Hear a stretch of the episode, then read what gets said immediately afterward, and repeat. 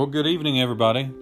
This is Pastor Darren Sluter from Briley Chapel, welcoming you to uh, our Wednesday podcast. Thank you for joining us. This evening, I want to talk to you a little bit about the 41st Psalm. So, if you have a copy of God's Word, whether you have a uh, actual Bible in print or you have an actual Bible electronically, it doesn't matter. If you would join me in the 41st Psalm. And this is a Psalm of David. It says, Blessed is he who considers the poor. The Lord will deliver him in time of trouble.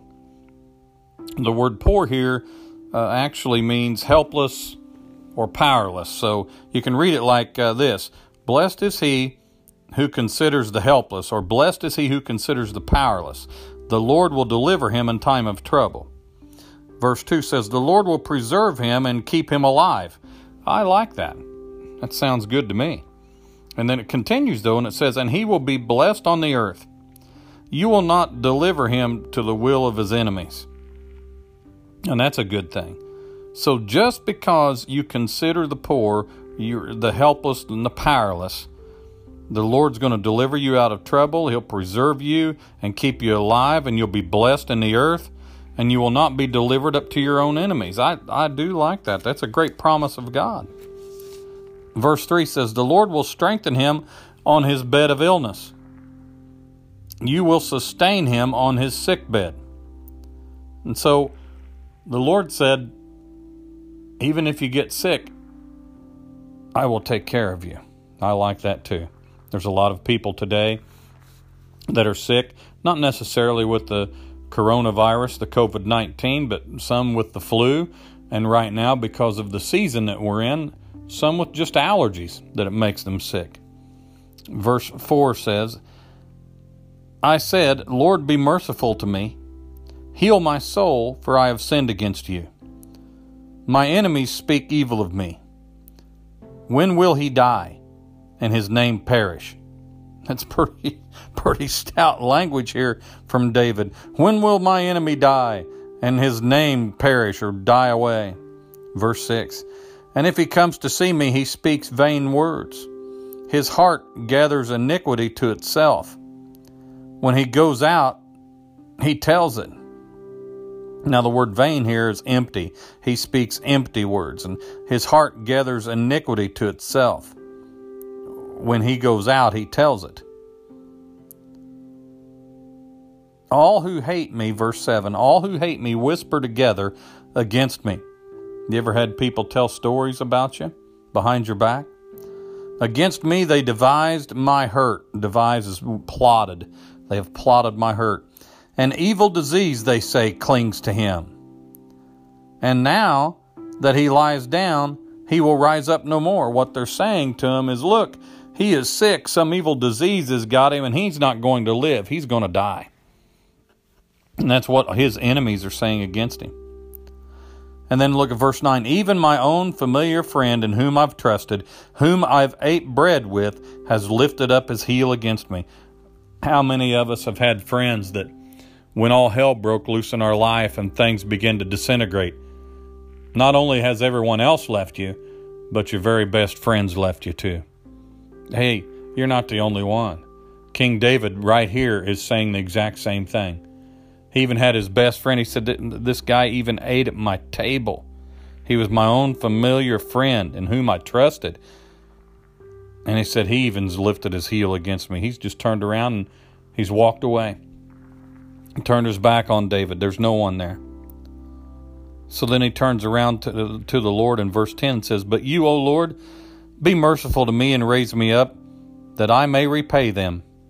By this I know that you are well pleased with me, because my enemy does not triumph over me. As for me, you uphold me in my integrity. You set me before your face forever. Blessed be the Lord God of Israel from everlasting to everlasting. Amen and amen, he says. What a great psalm. It's it's uh, got some tough words in it because, you know, you're asking here, he's asking the Lord, why don't you kill these people? And I don't know about you, but have you ever thought that way? Have you ever thought, well, why in the world does this person even keep on breathing for? And that's a bad thing to think, isn't it? But David, you know, thought the same thoughts that you and I think.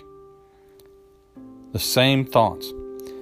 Many fathers have rebellious sons, but few have sons who hate them as bitterly as Absalom hated David. the root of that hatred ran very deep, all the way to the cold blooded murder of Bathsheba's husband Uriah, whom David had killed, you know. In his plea, blessed is he who considers the poor in, in 41 David here is not referring to the financially poor, but he's literally referring to the helpless. David, the mighty man who tackled a lion and tackled a bear in in hand to hand combat, he, he grabbed the, the lion by its beard and its mouth and just ripped it to pieces. He was a fierce warrior who killed Goliath. Uh, the king who, who raised the children of Hebrew, the Hebrew children from a dozen squabbling tribes into a, an international power. He, he put all these tribes together. He languished helplessly, though, consumed by a fatal disease. What was that disease? The disease was sin. Verse 3 and 4 tells you. His disease was sin, which destroyed his health, destroyed his family, and destroyed his dreams. You know, sin will always do that if you let it go in your life. If you let sin linger and you continue to not get it under the blood of Jesus, you continue to, to let it rise, you continue to let it go, sin will kill you. The Bible says the wages of sin is, is death. Not only does it kill you physically, but it also kills you even worse spiritually. And he had family that he lost, he had friends that he lost, and all of his dreams began to fall apart. And here he was, the king of Israel. And God loved him, though, but he made a lot of mistakes. David was actually a horrible father. David didn't take care of the problem with Absalom. He didn't take care of the problem with Absalom because he didn't take care of the problem with Tamar his daughter who got raped by his by her half brother. He didn't take care of that. Matter of fact, he didn't do anything. And it made Absalom mad, so Absalom killed his, uh, his half brother. And David didn't do anything else. And, and Absalom really wanted David to do something about it, but for two years, David kept silent. David wouldn't even talk to him. So Absalom decided he would have his own uprising. While David's sin was forgiven, there's still consequences. You understand, just because you take your sin, excuse me, just because you take your sin and you ask God to forgive you, yes, you are forgiven, but you realize you have consequences for your choices. You realize you're still going to have to pay for those. You're still going to have to pay for those consequences. And David did likewise. The consequences followed him as a bloodhound follows a wounded animal. Because of his sin, David couldn't condemn Absalom's conspiracy or even Amnon's rape over his own half sister, David's daughter. That's in 2 Samuel 13, uh, by the way. Absalom, the son who wants to eat at David's table, was joined by a growing number of people that began to speak against David. He, he began to have his own uprising. And David wrote in verse 7 All who hate me whisper. And that's a unique word. All who hate me whisper. Who is a whisperer? A whisperer is a mean spirited coward who never faces the person that he assassinates with his words. He has a toxic tongue. And there's a lot of Christians, so called Christians today, running around with a toxic tongue, crucifying other people behind their back. The whisperer is cruel because he can spread lies and half truths under the banner of, well, they say that so and so, or they said, did you hear about so and so? Without confrontation of so and so, in verse 8, the whisperer can be a, a member of a church, a social circle, or even found in your own inner circle of friends and family. Even Jesus went through that. Look at who betrayed him. One of his top 12 that he picked walked away and betrayed him and sold him out. The whisper destroys friendships. It divides churches. It devastates marriages and homes, tears up families. Any leader of a church or a business or, or community has an Absalom in their life who will be in their inner circle, pretending to be loyal, and are not. David had Absalom who, who died hanging from a tree. Jesus had Judas who hung himself. Paul had Demas who, who left him, who walked in the fires of hell, the Bible said, and God and Satan had Satan who, uh, who was a traitor in his own inner circle. Satan was this great worship leader. He had a set of pipes on him, man. I mean, the dude was absolutely amazing. But pride got to him, and he said, You know, I will send above God's throne. You know, the head of God's worship in heaven betrays him. And not only betrays him, but walks out of heaven with a third of the created angels along with him. Wow, what a betrayal. What a betrayal. And you know, sometimes when we get betrayed, we think we're the only ones that's ever been betrayed. But you know what? Even God and Jesus both were betrayed by those type of people. So you're not alone, my friend. You're not alone. The Bible's method for dealing with a whisperer is this. Now, this is hard. This is a hard thing to do, but listen. It's to confront him or her about what they're saying, to determine if what they're saying is true. Say, hey, I heard you've been talking about me. What have you been saying? What have you been, or maybe you already know what they're saying. But of course, you could have heard rumor as well, and they may never have said that either. So it's his word against your word, or her word against your word. And so it's very hard to determine what the other person said unless you actually hear them. But you do have to confront them. Typically, let's say I did not say that. But you know, they may not have either. It could be a rumor about them. But you got to confront them and ask them if what they're saying is true. And, and if it is, then seek restoration. If not, then just ask them to stop. And if we hear someone whispering, just confront them. Say, you know what? I'm not going to be a part of the rumor mill. The, the rumor stops here with me. Don't sit there and tell me about brother so and so. You don't need to tell me about what sister so and so's doing. Just stop the rumor mill right here. If everybody would just stop the rumor mill, we wouldn't have divided churches today. We wouldn't have splits. We wouldn't have half the people against the pastor and the other half the people for the pastor. It wouldn't happen. You wouldn't happen. It wouldn't happen in your life if you would have those people around you just look at them and tell them stop it. I'm not going to listen to this garbage. If you're going to talk about someone behind their back, they're going to talk about you too. You know that, don't you? If they're going to come to you with a story about someone behind their back, they're going to carry a story from you to somebody else as well. So they cannot be trusted. So we need to confront them. Demand that he faced the person that he's talking about. We must never let a whisperer walk away. Never. The damage that they can do is immeasurable in terms of destroyed reputations, broken hearts, hurt feelings. I mean, it can tear people apart with a toxic tongue. And it could not even be true. Some of these rumors that are flying around about people are not true. And you know what has happened years ago? I can remember doing this in third or fourth grade. I can't remember exactly what the grade was, but the teacher would start at the head of the class at one of the desks, and she would walk up and she would whisper a small sentence to somebody at that desk. And then they would turn to their neighbor and whisper that sentence to the next person, and to the next person, and then to the next person, and on and on and on and on and on until it got to the last person. And then the last person would stand up and repeat what the teacher said. You know what typically happened, don't you? A lot of things got added, a lot of things got changed, and by the time the story got to the last person going through 20 plus students, it wasn't even really remotely what the teacher said. It had a little bit of truth to it, but 90% of it was absolute garbage.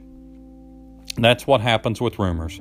By the time it goes through several people, the story's changed. It's typically ad libbed to get more juicy or, or more dirty or, you know what I'm saying, more illegal, whatever it would be. people add to it and it just makes it worse and worse and worse. You have to stop it, and you do that through confrontation. Don't whisper about others, don't carry tales. Don't say anything like that. Instead, shout about the saving power of the blood of Jesus. Shout about his healing power and what he's doing in your life and the hope that his presence gives you. Shout about what Jesus has done for you. Whisper to people about what Jesus has done for you, not what everybody else is telling you. Stop carrying tales. Begin telling the truth. Don't carry tales. If you're one of those whisperers tonight, you need to repent. If you're one of those whisperers, you need to repent and ask God to forgive you, and you need to stop doing it. That's what repent means. Repent means to stop what you're doing and go the other direction. It doesn't mean to continue. Oh, it's okay. 1 John 1 9. If we confess our sins, He's faithful and just to forgive us of our sins and cleanse us from all unrighteousness. You know what? Stop using 1 John 1 9 as a crutch. Own up to your issues. Stop saying the Lord will forgive you over and over and over again because you know what? When you continue to do something over and over and over again and expecting different, result, different results, that really is the definition of ignorance. It really is. So stop it. Don't do it. Turn around. Turn the other direction. Stop what you're doing. Start telling people about how God's done great things for you, what Jesus has done for you. You know, even people who are who are Holy Ghost filled people, spirit filled people, acting and operating in the spirit can get sucked up into this type of uh, whispering, this tale bearing, this storytelling. Stop it. It's not fitting of a good Christian. It's not fitting of a good Christian. You need to stop and repent. Stop the whisper. How do you do that? Just don't do it. You stop it by putting a cork in it. You just stop it. You could just quit carrying the tales. Someone comes to you and says, Hey, did you know about Sister so and so? She's seeing blah, blah, blah, blah, blah. Just don't carry the tale no more. Don't turn around to someone else and say, Oh, did you hear about Sister so and so? Just don't say it. Just keep it to yourself and shut your mouth. Sometimes it's best just to keep your mouth shut. That's hard for a lot of us to do. I understand that. But if you want to stop the drama in your life, you want to stop all the nonsense, stop the whispering. And if you're not the whisperer, you're to confront a whisperer and say, you know what? Without that person here to defend himself, I can't believe this story. So just stop it. You know, after you say that a time or two to different people, they won't even bother telling you any stories anymore. And that's good because you don't need to know them anyway. It doesn't matter. Seek the truth in all things. Seek the truth. God preserves the helpless and he dislikes whisperers. Seek the truth in all things, child. Thank you for listening tonight. I so appreciate it. If you like it, let me know. Let me know what you think about it. Give me a thumbs up or enjoyed it or whatever, let me know. We appreciate it. We love you. Let me pray for you. Father God, we thank you so much for your word. We thank you so much for what we can get out of this little psalm. And Father God, through tale bearing, it can tear down a mighty mess. We know, Father God, that your word in the book of James tells us that the tongue can kindle a great big forest fire, that it can even tear down some of the mightiest fortresses. And Father God, we need to learn to control our tongue and stop whispering and telling tales. Father God, we need to begin to speak the truth. Help us, Father God, not to be the whisperer. Help us, Father God, to stop the whisperer, Father God, if we hear someone whispering about something else we can be the ones to stop the drama. We can be the ones to stop the cruelty. We can be the ones to stop the whisperer. And Father God, right now I pray for the leaders of this nation. I pray for wisdom for each and every one. I pray, Father God, that you guide them during this, this unprecedented time. I pray for the leaders of our state and our local area as well. Likewise, give them wisdom from on high how to deal with this COVID 19 virus and this state of emergency that we're in. And Father God, as people are getting restless, I pray that you bring calmness and peace to their lives so that they wouldn't be restless, that they would continue to do what's necessary to save lives. And Father God, we're still having church, just in a different form. I thank you, Father God, for showing us different ways to do things. I thank you for the knowledge and the wisdom to be able to do these things, Father God. And Lord, I pray for healing for every person under the sound of my voice tonight. I pray, Father God, you touch their bodies, heal them, Father God, from whatever ails them. Lord, you made us, you knit us together in our womb, in, the, in our mother's womb. And so if you put us together, you surely know how to fix us. So, Father God, we're asking you to restore, to fix us, Father God. And I speak peace and I speak comfort to each and every one under the sound of my voice. Lead us and guide us, Father God. Give us your wisdom and strength. In Jesus' name I pray and ask it all. Amen. God bless you, my friend. We'll talk with you next time.